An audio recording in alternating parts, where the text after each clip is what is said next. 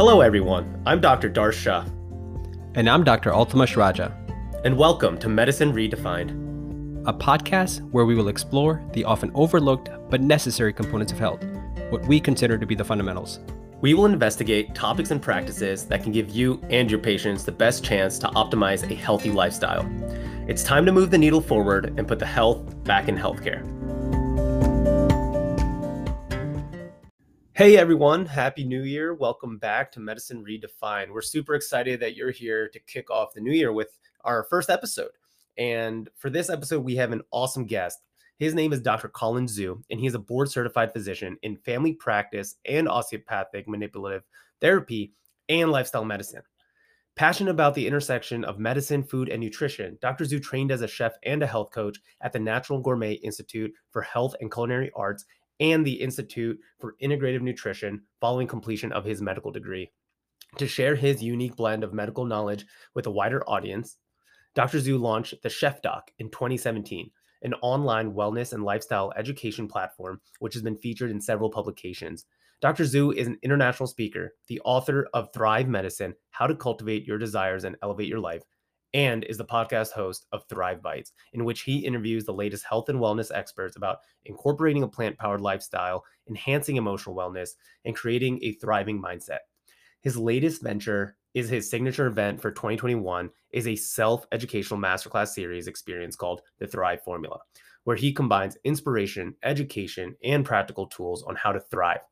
Here you will learn the 5 to thrive pillars. 1, food as medicine, 2, functional fitness, three, relationships, four, community, and last but not least, emotional resilience. Now, this was absolutely a pleasure to talk to Colin, Dr. Colin Zhu.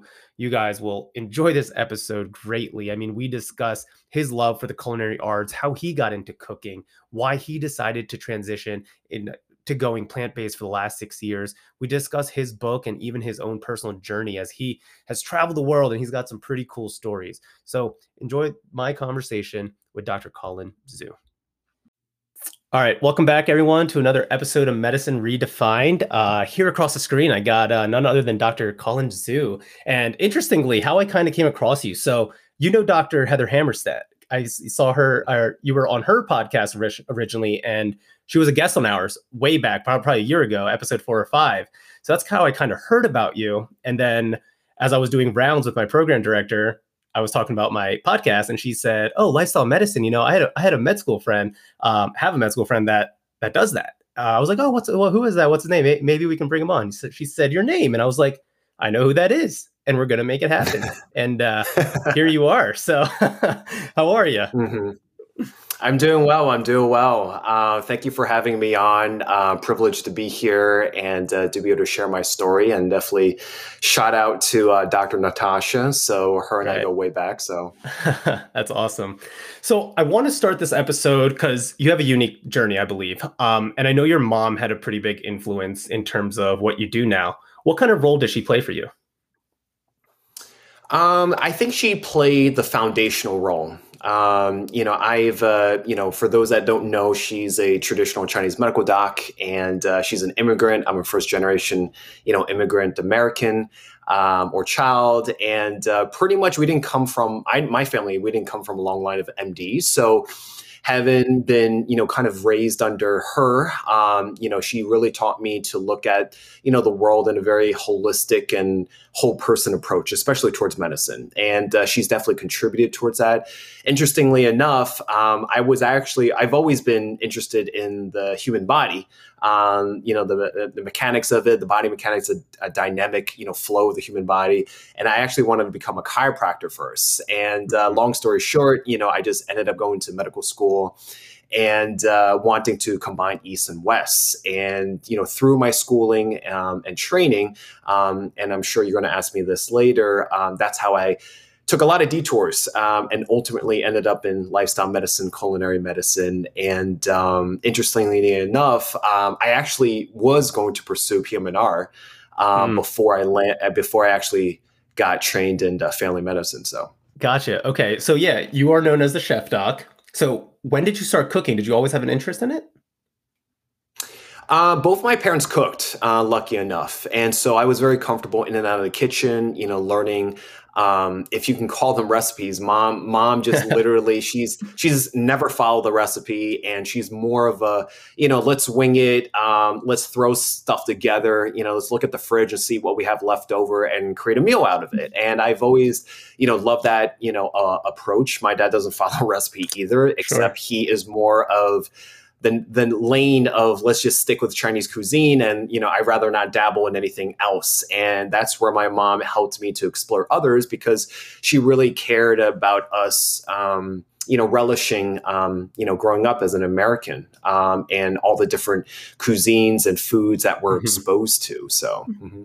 That's amazing. So, what inspired you then to kind of combine both of them in your practice, right? So, you went to the Natural Gourmet Institute. How was that experience? Mm-hmm that experience was great. Um, that happened after I finished medical school. So okay. I went to an osteopathic school, um, and um, you know, again, the same thing with just being very uh, um, just in love with the human body.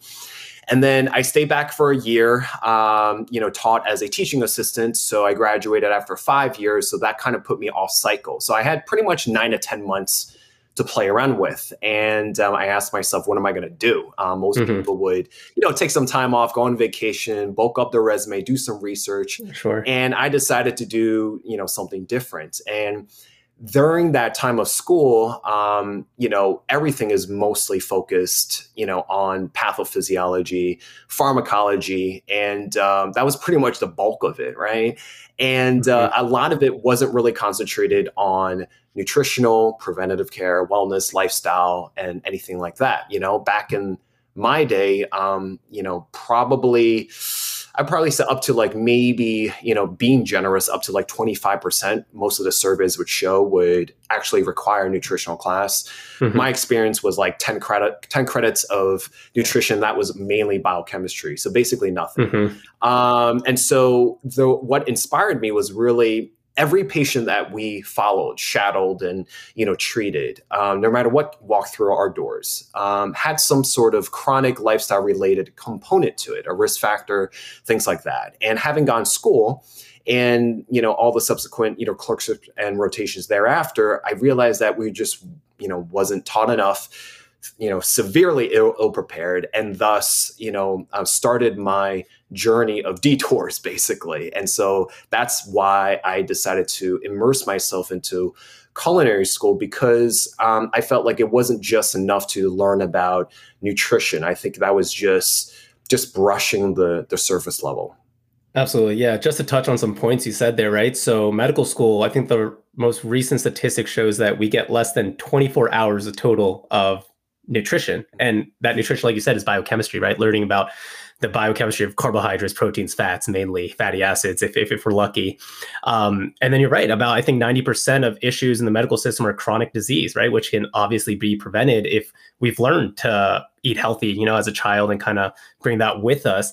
And I'm truly inspired by your generation of lifestyle medicine doctors because I feel like you guys didn't have as much avenues to go through. I mean, for me, you know, I can talk to people like you now. There's Beth Frates, who we've had on the podcast. There's College of Lifestyle Medicine. We get board certified in it. But yeah. how did you think about how you were going to incorporate this into your practice? Or was it something that you were just passionate about that you said, hey, if it if it works, it kind of works? Uh, well, like you said, to add on what you said, um, definitely this generation um, is definitely more blessed than I was. You know, we had to kind of find the tools, you know, mm-hmm. and, you know, we had to find the tools. And then I was from the generation where you have to find the tools and then not having a structure or an infrastructure for actual clinical practice or any type of model that's very, um, let's just say like you know very good to you know use you have to create it you know uh, in a way.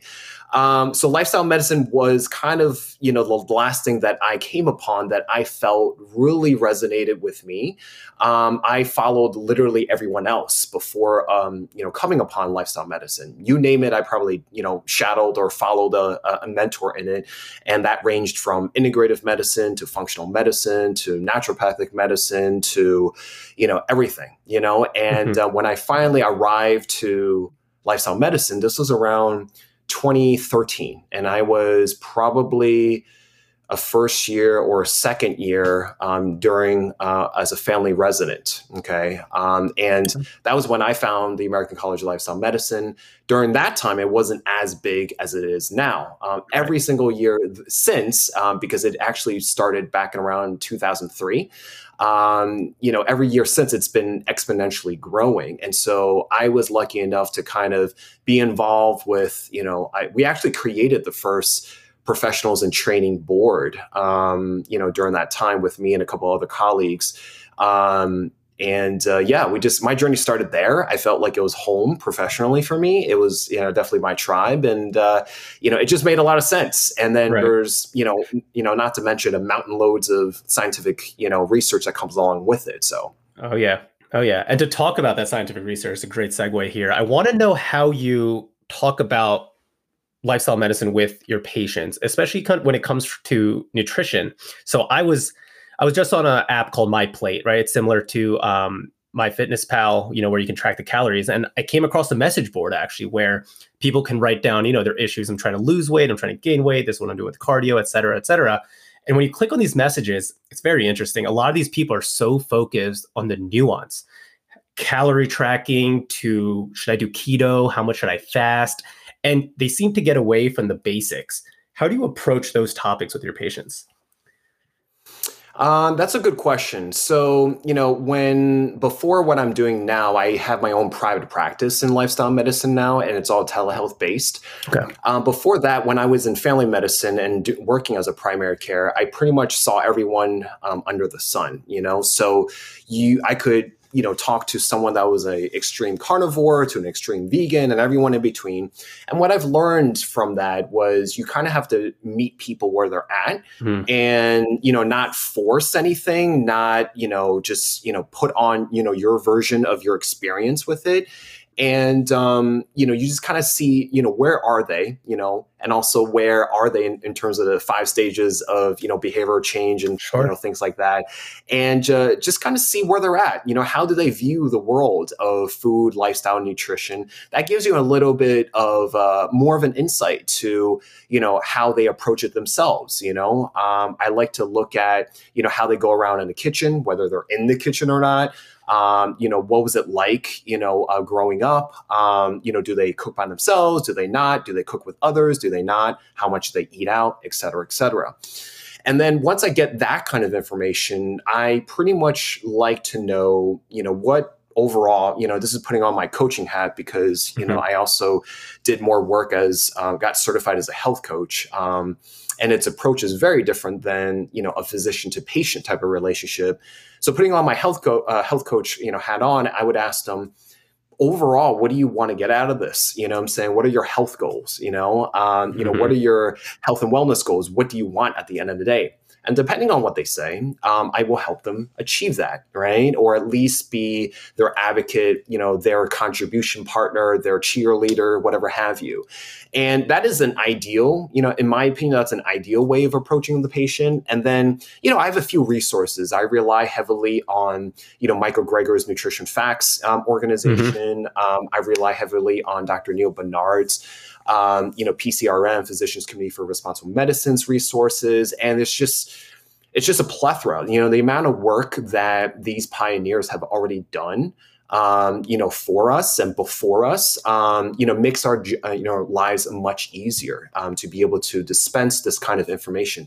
There's no, you know, you don't need to trip over anything. You know, there's no haphazard thing. And you know, uh, Dr. Greger has you know his you know um, uh, you know his top categories for a plant based. You know, mm-hmm. um, Barnard has his um, you know power plate. You know, I believe it's called. Mm-hmm. Um, and there's just, just endless amounts of resources. So it's the resources are there, the evidence is there.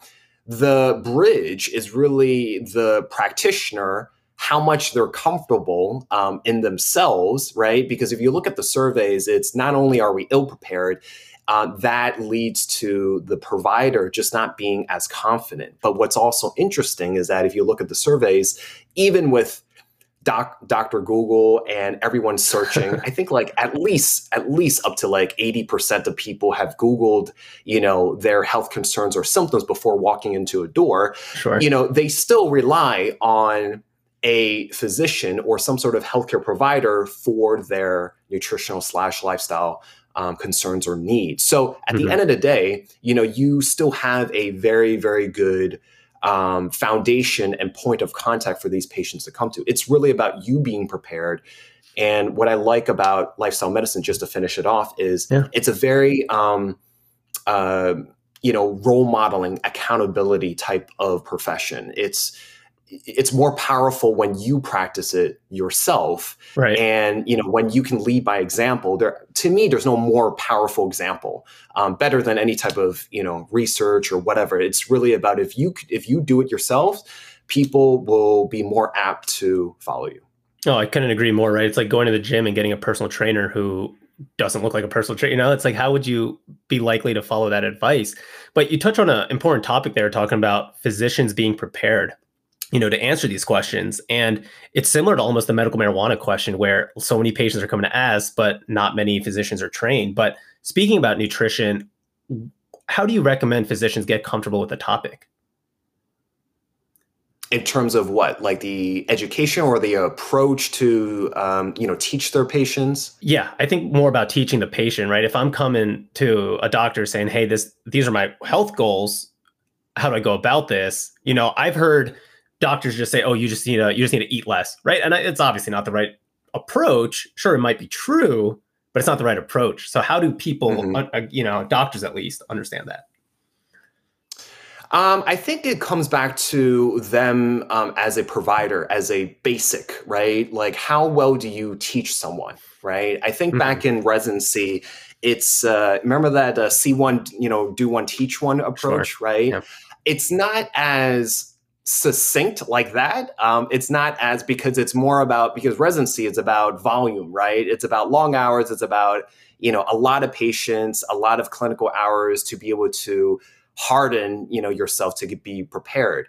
I don't think the way that we've learned or you know reflexively taught you know people under us um, would be used the same way. So if I was a provider watching this or, you know, wanting to kind of up level their education slash teaching approach, um, you know, I would look into like things like health coaching, uh, life coaching, physician coaching, um, like lifestyle medicine, there are a lot of great programs out there. Um, you know, nowadays, a lot of great resources. And honestly, is an entirely different approach than, you know, how we did it, you know, in medical school? And you, you don't need it to replace how you were trained. I think it is a great complement, supplement you know, mm-hmm. to be able to um, approach someone, you know what I'm saying? And kind of look at it like this like, how would you like someone to teach you? You know, yeah. do you like, you know, time? Do you like, you know, like time matters, right? The style you know matters how mm-hmm. people you know body's language approaches you right you know how you use your voice you know using props or not right like you have to kind of figure out how what kind of teacher you are at the end of the day yeah. because if you look at it right what's the latin what's the latin definition of a doctor to teach Docere, yeah, right teach, yeah. so it's it's really about going back to the basics right and so before you can even answer that uh, question darsh it's really about you know yeah. about teaching nutrition it's really about you know how are what kind of teacher are you right. and you know you have to unconditionally learn like unlearn how you know you can't just sit there for two to three minutes say eat more you know um, eat less move more and then right. done with that and be okay with it you know if um if if if healthcare you know unfortunately is you know becoming more and more like hospitality but if this was like a hotel like a client you know or customer would just walk out you know what i'm saying right.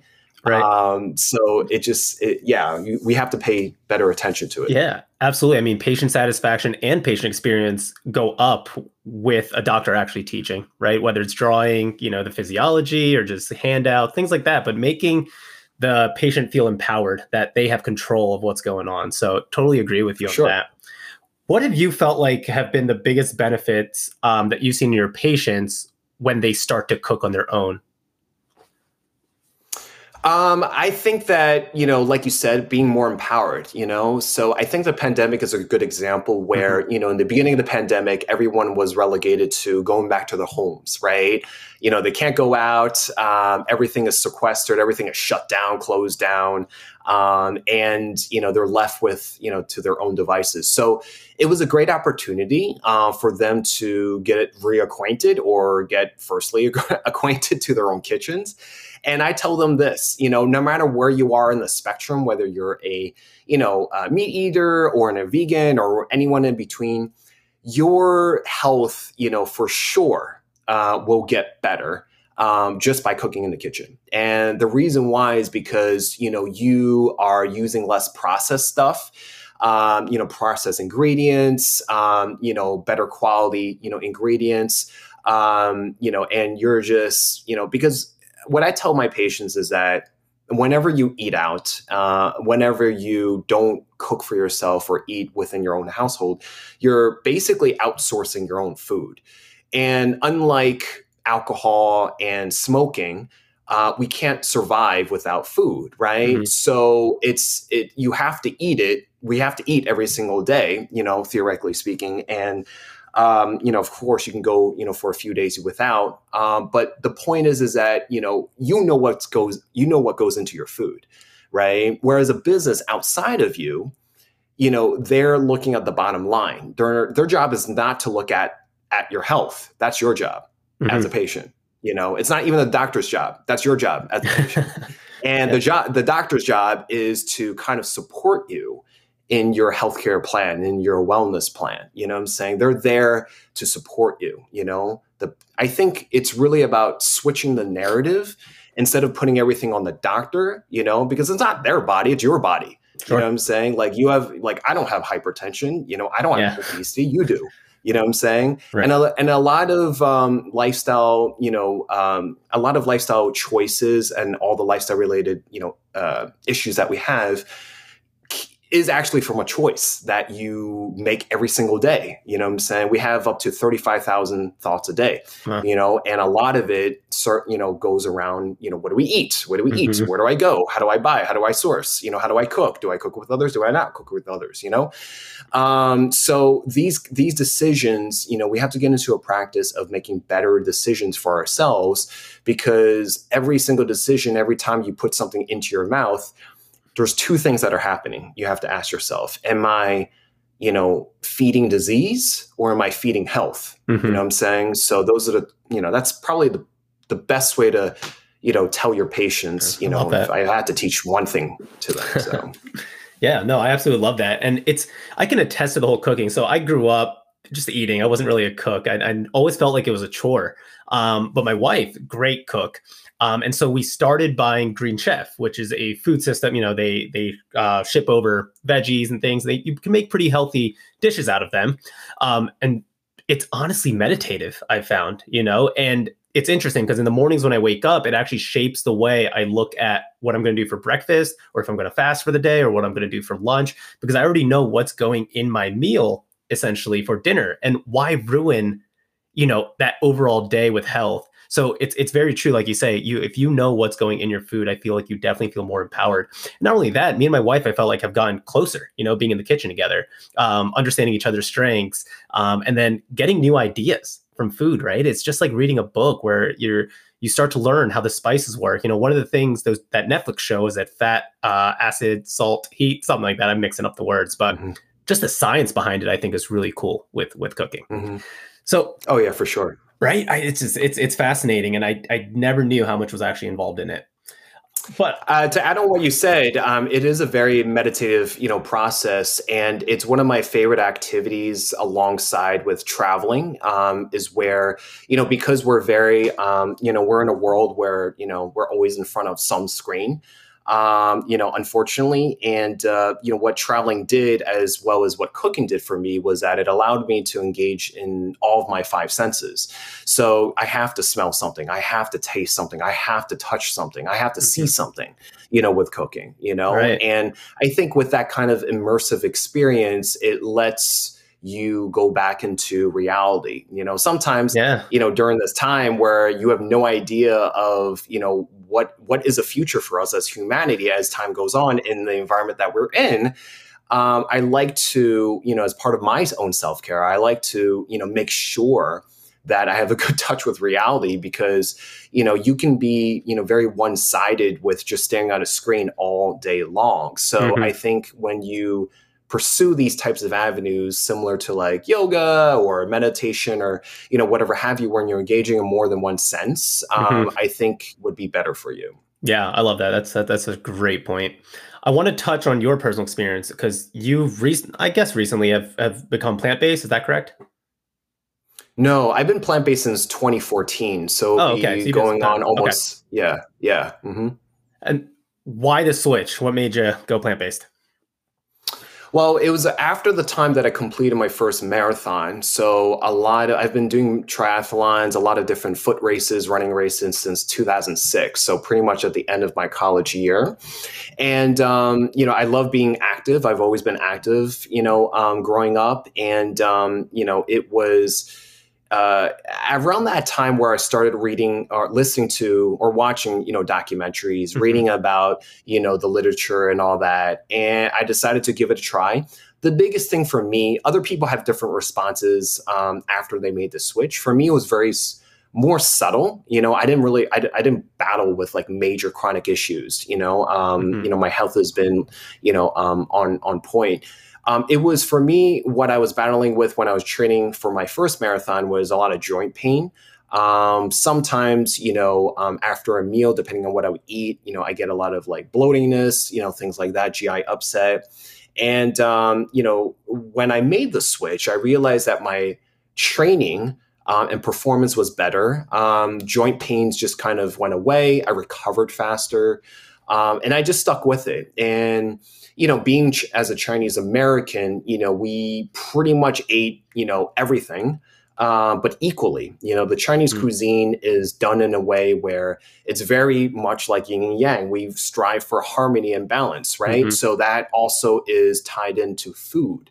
So there's always equal parts of like vegetables and meat and fish and, you know, grains and things like that. So, making the switch to plant based wasn't that hard, you know. And the the Chinese are pretty good with you know cooking up you know more plant based fare. You know what I'm saying? So it's yeah. not just yeah.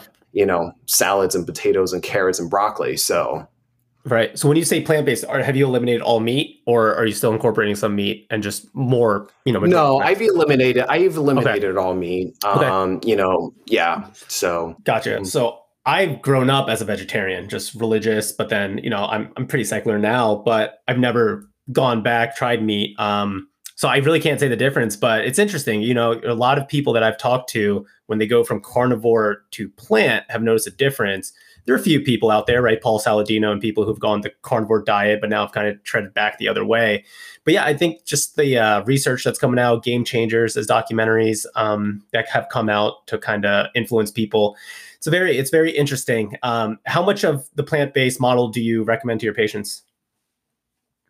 Um, the way I teach is basically based on three words: just eat more plants. Okay. Um, yeah. And uh, well, that's four words, but just basically eat more plants. And um, for me, it's uh, you know everyone can afford to eat more plants. Um, I, I think 97% of all Americans are deficient in fiber, which I mm-hmm. think is a essential nutrient that we don't really talk about. And, um, you know, we just have a lot of room for uh, of improvement, right? And then also, um, you know, I would teach them about that. And then also how on a macroscopic level, how that affects you know mother nature planet earth and climate change you know? So everything is connected and as long as you know we can make that individual decision um, so no matter where you are whether you care about you know individually uh, whether you care about you know globally um, i think there's going to be a, an, effect. And for me as a um, you know as a healthcare provider for my my my patients it's about finding what works for them you know what I'm saying? Yeah. And eating more plants, um, you know, there's no downside to it. You can right. always afford, you know, two. And um, and you know, it just helps, you know, on a larger scale, no matter, you know, no matter what. So yeah, yeah, absolutely. You mentioned earlier about travel. So I know you're you're kind of a travel junkie, is that correct? Mm-hmm, Must mm-hmm. probably sucks with COVID, My, but we're all getting there. mm-hmm, mm-hmm, mm-hmm. yeah, you've uh so you've you've written a book thrive medicine i mean it's what your mm-hmm. podcast is based off of um and tell us about that book what is it about so, book um, "Thrive Medicine" um, is pretty much how to elevate your life, how to cultivate, you know, your inner desires. Um, and for me, I've always uh, felt um, felt uh, really, really attached to the concept of thriving. Um, you know, I've read, you know, the the books of the Blue Zones, um, mm-hmm. Dan Buettner's, you know, um, work. He has a few books out, and I really, um, what really hit it home for me was uh, the very first book I read was. Um, no Opportunity Wasted by Phil Keoghan. And he is the, I believe he's the host of The Amazing Race. Uh, I don't know okay. if it's, he still is, or, you know, that was like his main thing anyway, he pretty much chronicles like amazing people um, from all kinds of walks of life. And what I love love about that book was he demonstrated and conveyed stories of just very average people, but you know they are breaking the mold um, on what we kind of perceive. You know, so when we get older, you know, we just think about, oh, I'm just going to end up in a nursing home or you know in a wheelchair or a rocking chair, and that's about it. And in this book, you know, you have you know someone in their 90s. You know, um, oh, what is that? They're they're just uh, they're they're water skiing basically. Mm-hmm. Wow. And, uh, you know, they're just doing amazing things. And so that kind of led me to creating uh, creating things creating a life outside of the box you know being yeah. non-traditional not to the point of being non-traditional but i was following more of you know just just a path where it was meant for me and what made sense to me so i didn't make a point to be non-traditional atypical you know mm-hmm. um, you know as a son as an asian american as a physician because everything i've done is very atypical um, but sure. that wasn't my point my point was to live a very authentic life and you know humbly speaking i've been able to travel to 35 countries i've touched wow. every continent on the planet and um, you know i've crossed paths with a lot of great people that normally I wouldn't, right? Um, I would yeah. sit at a bar and, you know, talk to someone from the Netherlands, someone from New Zealand, and someone from Morocco at the same time. Amazing. And so whenever you have these conversations, um, a light bulb would come, come on, whether it's my light bulb or their light bulb. And I realized that, you know, these stories were amazing, right? And I said to myself, I wanted to kind of capture these stories um, and so that's what sparked the idea for the book. So the book is kind of like half memoir, half, you know, self empowerment, you mm-hmm. know, um, and I really cared about uh, the power of empowering someone else um, yeah. through your own story, through sharing other people's stories, and through an action plan, like actually taking steps and implementing it. So there's action steps at the end of every chapter. Cool. Um, there's lines for you to journal in. Um, yeah. And so, like, yeah, it's, yeah. A, it's a pretty cool book.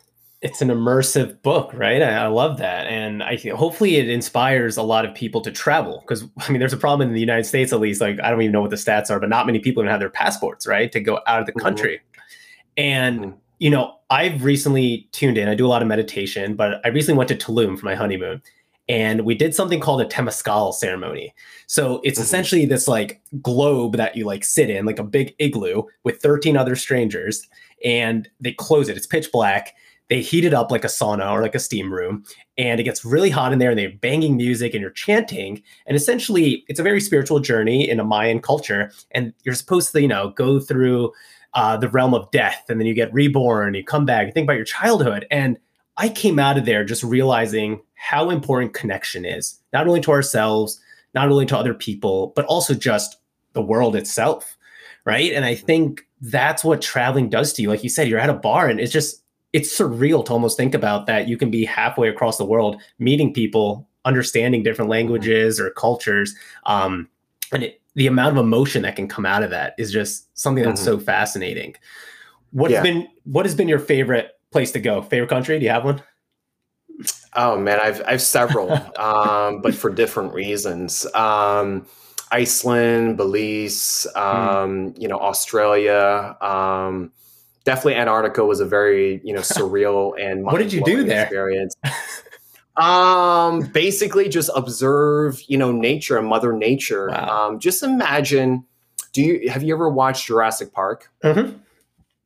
So imagine the first time you've watched Jurassic Park, and um, you know, just being like awe inspired by how you know amazing and jaw dropping you know that could be. Right Mhm. now, you picture that same feeling, right, and you go to you know a part of um, you know a, a place where very very very very very few humans inhabit Yeah. right? there's no actual permanent resident that actually lives there Right. um, only people that are part of the military scientists researchers can go um, and tourists obviously but you go there and imagine you know a place where basically you know humans don't really you know have altered. They have no Right. footprint there you know what i'm saying? And you see mother nature just flourishing right? So i would see um, you know i don't have a picture to share but i would have you know i would be on one of the islands um, off of the peninsula and i'll be able to see a sea of king penguins um, as far as my eye can see and there's no end to it. It, go, it stretches all the way out to like literally the horizon. And it's just a bunch of king penguins like you know just making a lot of noise. And they're the coolest creatures on earth you know? They like stand like halfway up to your hip. They walk around like humans um, and they Wow. don't care if you're there you know? They Yeah. give to whatever you know Right, they could really care less if you're there and it's just amazing to watch you know? And then you kind of think about you know how human society has been you know up until this point and you realize that you know we have such a profound um, impact but we also have a profound responsibility you know whether we realize it or not. So um, it was definitely you know traveling i also am a certified scuba diver so those two experiences have uh, led me to witness climate change firsthand yeah. um, from like you know the bleach coral reefs off of you know the Great Barrier Reef to actually seeing like part of a glacier um, or a block of ice in Antarctica actually collapse. You Wow. know, and you know it's it's very um, it's a very humbling experience. So Absolutely, absolutely. I mean, I've seen at least firsthand in Alaska. You know, you go to this huge glacier, one of the most famous, and you can see it receding and receding, and minute by minute, you just see the ice kind of fall. So, like you said, we have a huge responsibility. Quick question though: How did you get to Antarctica? Do you have to take a ship? Is there flight? Yeah, you fly down to the southernmost point um, of uh, you know Argentina. Um, Okay. It's called uh, Ushuaia, which is a very common uh, point of uh, a port uh, that people do. Then they take a cruise liner. Um, usually, it's an expedition ship, um, and you're with a, a tour group. You can only go by some sort of tour company. You can't go there by yourself and uh, yeah, we went, you know, uh, to the Antarctic Peninsula and two other, you know, British uh, territories, and uh, yeah, Wow, incredible. So, I mean, definitely on the bucket list. Me and my wife are always looking to travel. We're actually going to Austria next and trying to do Europe in the winter, which has kind of been something on my bucket list. So, excited for that. But the reason I also brought up travel for you is, you know, now that you've seen so many countries, you've seen how healthcare is different in other countries, especially when it comes to food. I mean, I don't you when you compare the East versus the West, US is definitely lagging with so many different things. I mean, we can talk about government and the education that the government provides to the US population. We can talk about uh, food sourcing, right? And not having probably enough farmers markets, pricing maybe for foods, even. What have you found to be the biggest issues, barriers uh, in terms of here in the US when it comes to getting healthy food for your patients, the rest of the population? Um, so there's a, a number of things, and you know, there's just I think when it comes down to it's really about capitalism. Hmm. Okay, um, and that could be said about you know if you think about you know our healthcare model today, um, if you think about our food industry. Um, and then you think about like us as consumers, you know, like at the end of the day, you know, who is the actual, you know, um, like product at the end of the day, Mm, yeah. right?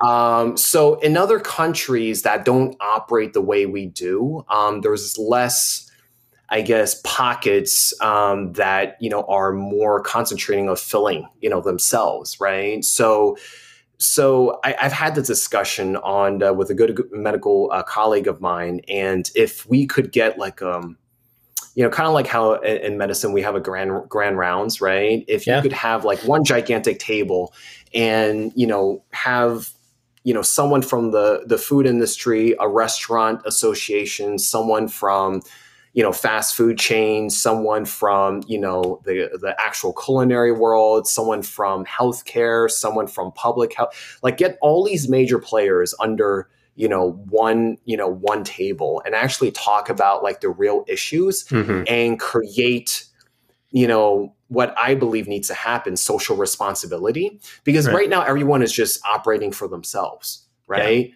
the healthcare industry is operating for themselves you know? So there was a beautiful quote by um uh, i can i wish i remember their name. Um i'm going to paraphrase but nice. the food industry you know uh, operates in a way where it doesn't you know uh, pay into mind you know what is going on with health and the health industry you know operates in a way where it doesn't pay to mind about food right? And so mm-hmm. there's a huge separate dichotomy, right? Yeah. And so you know when people are not you know when they're looking outwardly you know and looking at the person to their left and looking at the person to their uh, right and know that they're going to have an effect you know then it you know you know it changes the conversation you know what i'm saying so i think yeah. that if we can operate more from a social responsibility on how you know we could you know, up level each other, still make a profit and still, you know, benefit, you know, each other. Because at the end of the day, we all live on the same planet, right? Right. Yeah. But our choices, you know, whether you're conscious or not, are, is is you know always going to be affecting, you know, our planet. So, you know, I think we need to have more of these players together to have a conversation and we just need to do better so other countries don't to answer your question other mm-hmm. countries mm-hmm. don't operate as much of a capitalistic you know um, right. realm so when you have less of that then i think um, you know i think less of you know the the the the thought of needing to make more money right. is decreased. Yeah, you know, the bottom line doesn't. I mean, I'm not an economist, but I'm sure. Just, you know, that's my view on it. So. Yeah, no, absolutely. Um, and yeah, hopefully we do kind of get more people up there. I know, you know, EC Synkowski, we've had her on recent episodes. She talks about this a lot as a nutritionist. Um, the Netflix show Down to Earth that kind of highlights what other countries are doing in terms of water, food, uh, just healthcare in general with Zac Efron and Darin Olien. Um, so I, th- you know, hopefully there are people out there that are starting to recognize it and starting to push it out there and get people to kind of quote unquote be woke, um, for lack of a better word. Issues in healthcare, different kind of topic here, but I've heard you say on another podcast that it's like being in the kitchen because there's too many cooks in the kitchen. What did you exactly mean by that in terms of healthcare? Yeah, if you ever work in the restaurant industry, um, you know the important thing in the back of the kitchen, um, you know, or back of the house, um, so to speak, um, is really about efficiency, right? So my my my shtick or my pet peeve as a provider, you know, when I was working, you know, more, uh, you know, in the healthcare system per se, was if things were not efficient, um, you know, I it's just it's not good at the end of the day for the patient. Um, for me, I always look at, you know, the patient was my main, um, I guess, entity or thing that I cared about the most. You know, everything in between, I really don't care. Um, you know, so what that means is that, you know, I'm also very cognizant that I'm only but one link in the bicycle chain. And you need all the links to be able to operate and run smoothly, right? So that includes, you know, the front desk, um, the office manager, the practice manager, your medical mm. assistant, your nurse, et cetera, et cetera, right? So too many cooks in the kitchen you know, is talking about how there's so many people and so many entity, uh, entities in between the physician and the patient that at the end of the day, it serves no one else. It doesn't serve the patient. Mm-hmm. It doesn't serve the, the physician, and it only serves the people in the middle. You know what right. I'm saying? Um, and so you have this really upside down hierarchy system where the people at the top don't have clinical experience or have much less clinical experience running the show and making the decisions and the people that are actually administering the healthcare system um, or the actual healthcare you know are you know I don't what's the best way to say it. They're just following orders. Yeah. You know what I'm saying? I think that, you know, a lot of times, you know, uh, more so now than the predecessors that I shadowed, you know, the old school grandfathered, you know, physicians that I shadowed, um, you know, we're, for lack of a better word, we're just pawns on a chessboard. You know what I'm yeah. saying? And when you do not wake up and realize that you're just a pawn, um, then you know you can't make better decisions for yourself to create the medicine um, or at least practice in the way that you deem fit as opposed to you're allowing someone else to uh, run the show, if that makes sense. Yeah, no, that's absolutely well said. And I mean, I couldn't agree more. We're actually going to have a future guest uh, on here, Dr. Peter Valenzuela. He was actually just on ZDogg, but he's written a book called Doc Related, which really goes into the issues of healthcare um, from honestly anything you name, from EMR to coding to kind of, you know, having too many cooks in the kitchen. Um, so that's it's yeah, excited to have that too. Um, but it's it's a real issue, like you said. Cool. So what is next for you? Um, it's a good question. So as we are, I don't know when this recording will be out, but pretty much we are in the middle of December of 2021, and uh, so a lot of uh, January 3rd. Um, we're, you're going to be the first episode of 2022. Oh, all right, yeah. kicking it off. Uh, well. But yeah, looking at, looking, yeah, I appreciate that. Looking out into the new year, um, I think going into new year, um, doing it with a little bit more uh, humility and wisdom um, because I was just, you know, in this boat going into 2021. And I think, like the rest of us, we thought that 2021 was going to be different, and it's not. um, but knowing that, you know, if we don't have that kind of mindset going into 2022, it would be better for us. So, right. my point is, is that having you know, lesser or no expectations is probably best for you. Um, so yeah. going into 2022, um, we are looking more to evolve the Chef Doc brand. Okay. Um, you know, um, I also have a podcast myself, so we're continuing with season five um, of Thrive Bites. Um, so you know, including more guests. I'm part of a team called uh, Plant Based Telehealth, and we are, you know, setting ourselves um, to be the number one lifestyle medicine, um, you know, telehealth, you know, platform in the country. Um, so excited to be teaming up with them, and uh, yeah, you know, for me, it's spreading the word of um, the Thrive Formula, you know, yeah. which is an is. online masterclass series um, you know, um, based off of thriving. So I call it, you know, my thrive the uh, thrive um, pillars, and it talks about food as medicine, functional fitness, uh, resilience, community, and relationships. And I wanted to create something um, evergreen, um, you know, and self-enduring, self, you know, educational. Um, I wanted to create something like this that I wish I had uh, when I was in medical school. Yeah. So that was yeah. pretty much the impetus um, of this. Um, and so, yeah, it's just uh, pushing that message, you know, forward and to continue to thrive myself and to be able to pass that on for other people. I love that. Yeah. And we'll definitely link all of your socials and everything into the show notes. Um, do you do cooking classes at all? Um, I don't. I don't have a formalized cooking class, um, you know, structure set up. Um, I have been asked to do like, you know, food demos, virtual demos. Okay. Um, you know, uh, since the pandemic, I've done, you know, I publicly spoke and hold workshops and demonstrations, you know, around the country before the pandemic. So now it's been, you know, more virtual.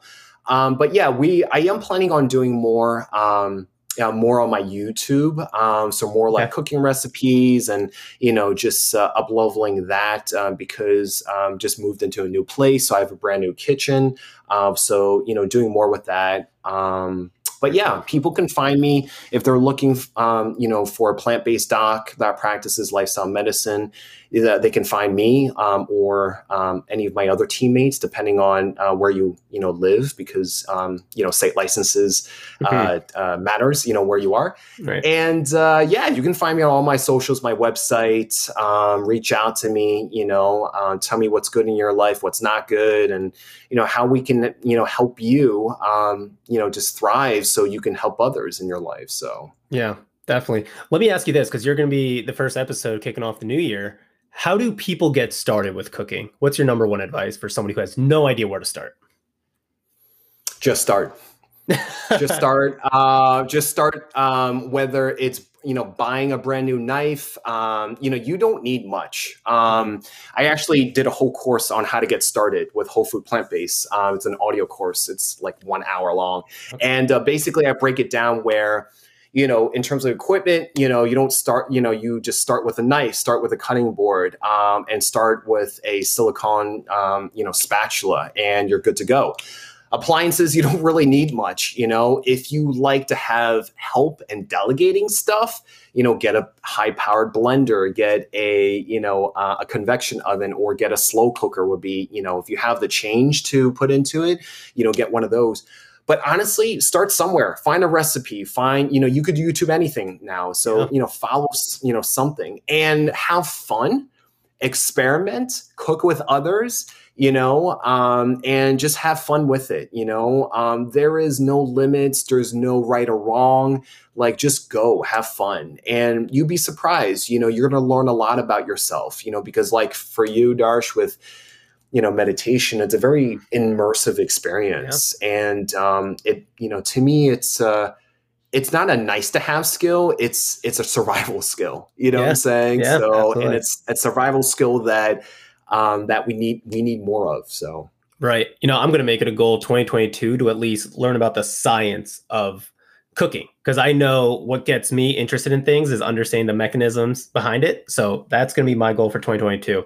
Before I ask you the last question, Dr. Zhu, I just want to say thank you so much again for coming on here. Um, you are absolutely unique, you know, and I think people will be able to tell by listening to this. Um, and I hope more doctors, when they listen to this, more people when they listen to this, understand that they themselves need to find those unique traits and that they can create value through that. And I think that's a, that is what you've done. Um, and through empowering yourself, you're now empowering others. So super grateful to have you on here. So thank you.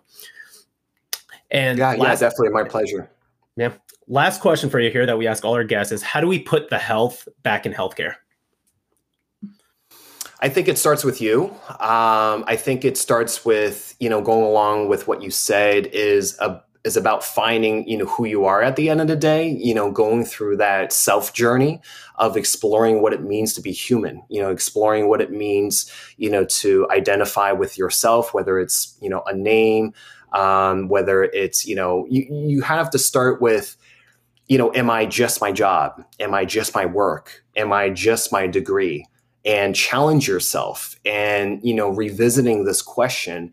And from there when you have a deeper understanding of yourself um, and you know and and subsequently you know a purpose a mission you know what is the why to yourself you know then you can have a better idea of how you want to show up in the world. You know what i'm saying? Mm, yeah. You know i had to take pretty much a decade, you know, of really intensive introspective work personally mm-hmm. and professionally to arrive to where I'm at, you know, yeah. and everyone is unique.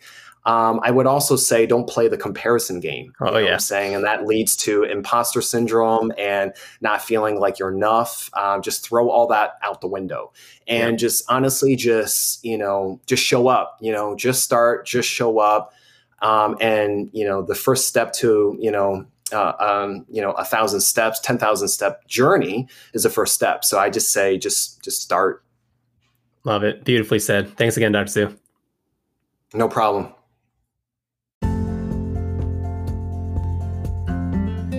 You know, I think it's super awesome to see how Dr. Zhu took all of his talents, his unique individual brand and kind of combined all that together to create his own practice and lifestyle medicine brand.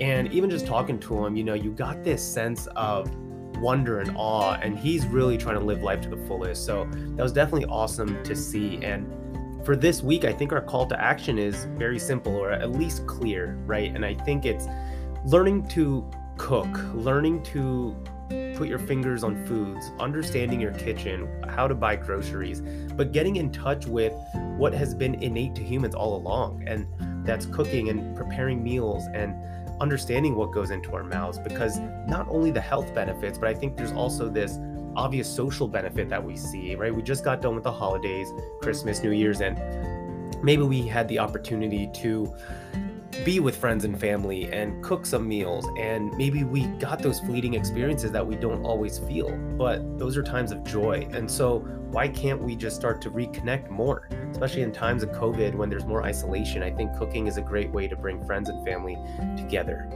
And so with that our disclaimer Everything in this podcast is for educational purposes only. It does not constitute the practice of medicine, and we are not providing medical advice. No physician patient relationship is formed, and anything discussed in this podcast does not represent the views of our employers. We recommend that you seek the guidance of your personal physician regarding any specific health related issues. And with that, please make sure to subscribe if you haven't, share this podcast, leave a rating and a review, and we're going to kick some ass in 2022. Y'all have a great, great, great new year.